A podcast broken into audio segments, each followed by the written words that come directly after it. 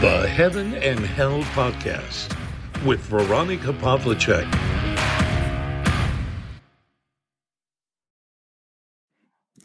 Hallo, ich begrüße euch und schon wieder ist eine Woche um und es gibt eine neue Episode des Heaven and Hell Podcast. Ich war heute spazieren, weil durch die Nebeldecke hat sich die Sonne wieder durchgekämpft und es war eigentlich recht schön. Allerdings wird es sehr, sehr früh dunkel.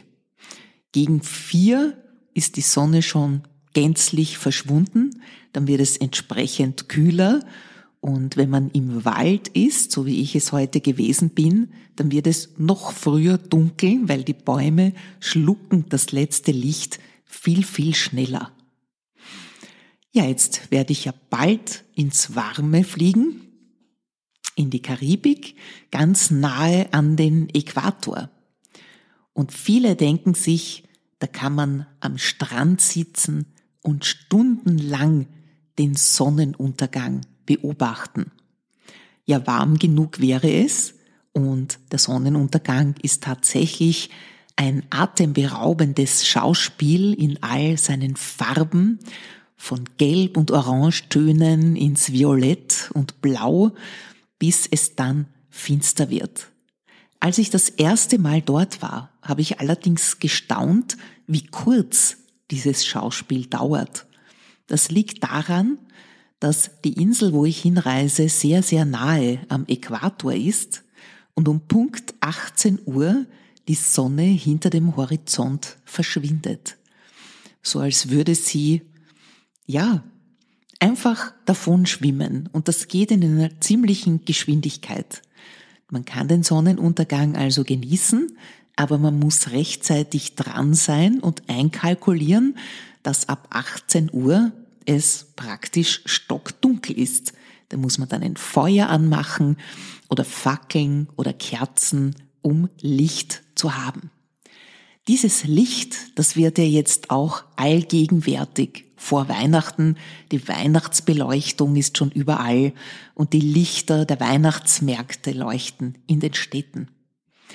Es geht aber nicht nur um dieses Licht, sondern um das Licht der Welt. Da habe ich euch die Bibelstelle Johannes 8,12 mitgebracht. Jesus sprach, ich bin das Licht der Welt. Wer mir nachfolgt, wird nicht in der Finsternis umhergehen, sondern wird das Licht des Lebens haben. Da geht es natürlich um viel, viel mehr. Und wenn wir uns in der Welt umsehen, es ist dunkel. Ja, es ist sogar stockfinster in manchen Gegenden, wo Krieg geführt wird, wo Menschen nichts haben, wo sie verzweifelt sind, wo nicht nur ihre Teller leer sind, sondern auch ihre Herzen, wo sie jegliche Hoffnung und Zuversicht verloren haben. Und da verspricht uns Jesus, dass er unser Licht ist, egal wie dunkel es ist, an ihn können wir uns halten, an ihm uns orientieren. Er leuchtet uns voran, er leuchtet den Weg aus. Er sagt ja auch, er ist der Weg, die Wahrheit und das Leben. Und er ist das Licht der Welt. Wenn wir uns an Jesus Christus halten, haben wir also alles, was wir brauchen. Egal wie finster es in der Welt ist. Und egal wie dunkel es gerade in deinem Leben ist. Ich habe auch schon wieder das eine oder andere tröstende Gespräch führen dürfen. Und das ist immer die große Zuversicht. Wenn jemand trauert, das Wiedersehen, das ewige Leben, das ewige Licht, wie es so schön heißt. Und wir haben es jetzt schon. Wenn wir Christus nachfolgen, dann geraten wir nämlich gar nicht mehr in solche dunklen Ecken unserer Seele, die wir Menschen ja alle kennen. Die Phasen, wo wir nicht mehr weiter wissen, wo auch wir verzweifelt sind, wo wir in einer Sackgasse gelandet sind. Vielleicht sind wir falschen Pfaden gefolgt. Vielleicht haben wir uns von den glitzernden Lichtern der Städte locken lassen. Aber dahinter haben wir nur weitere Finsternis gefunden. Denn diese Lichter, die sind kurzlebig und die kümmern sich nicht darum, dass du dann plötzlich im Dunkeln stehst, wenn sie ausgehen. Jesus Christus ist das nicht egal. Er möchte auch in deinem Leben das Licht sein, wenn du es zulässt, wenn du ihn einlässt in dein Herz, wenn du dein Herz öffnest, auch wenn die Angst da ist, verletzt zu werden, auch wenn du dich schon oft geöffnet hast und wenn du schon oft gedacht hast, das ist jetzt der richtige Weg. Und dann hat er sich doch wieder als Irrweg herausgestellt. Vertraue dich ihm an. Er ist auch die Wahrheit. Er ist das Licht, will dich aber nicht hinters Licht führen, so wie es viele falsche Propheten auf unserer Welt tun. Mach dich bereit für dieses Licht, für die Ankunft, Nichts anderes heißt ja Advent.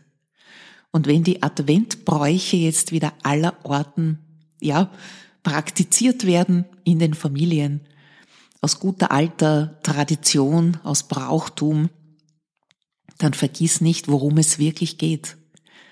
Um unseren Herrn Jesus Christus, der in Menschengestalt auf unsere Erde gekommen ist, um uns zu retten, um uns das Licht zu sein, und nicht nur das, er hat auch all unsere Sünden auf sich genommen und war bereit dazu, alles auf sich zu nehmen, um uns sündige Menschen zu erlösen.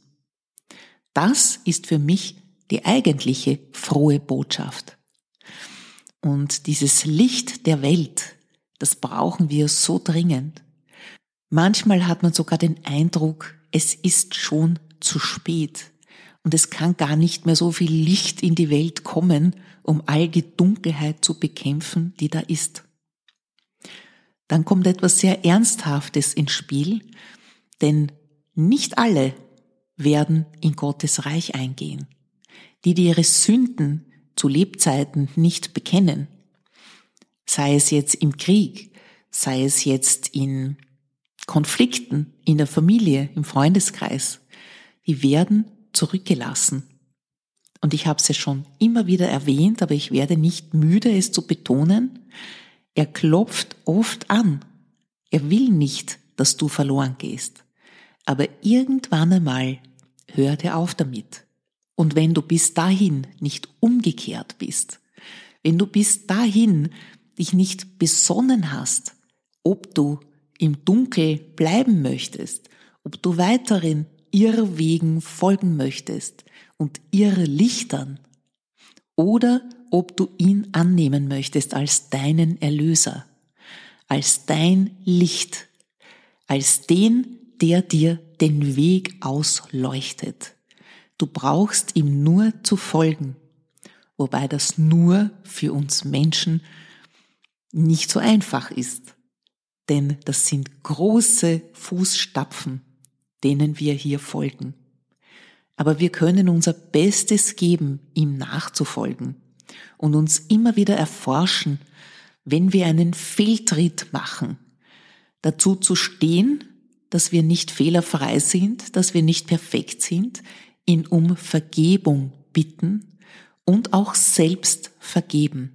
Auch das gehört dazu in der Nachfolge, ja, dass du gnädig wirst, dass auch du verstehst, wie es anderen geht, dass dir vergeben wird und du selbst vergibst. Dann bist du auf dem Weg ins Licht. Und wenn deine letzte Stunde kommt, dann brauchst du keine Angst mehr haben, dass du zurückgelassen wirst, dass du in der ewigen Finsternis ausharren musst irgendwann einmal, sondern dann kannst du das ewige Leben die ewige Freude und das ewige Licht Gottes haben. Es braucht allerdings deine Schritte, deine aktiven und bewussten Schritte, die du jetzt zu Lebzeiten gehen darfst, sollst, ja sogar musst, damit du nicht verloren gehst und damit Christus auch in deinem Leben das Licht sein kann. Er ist das Licht der Welt und er ist auch dein Licht. Hier in dieser Welt und in der Ewigkeit.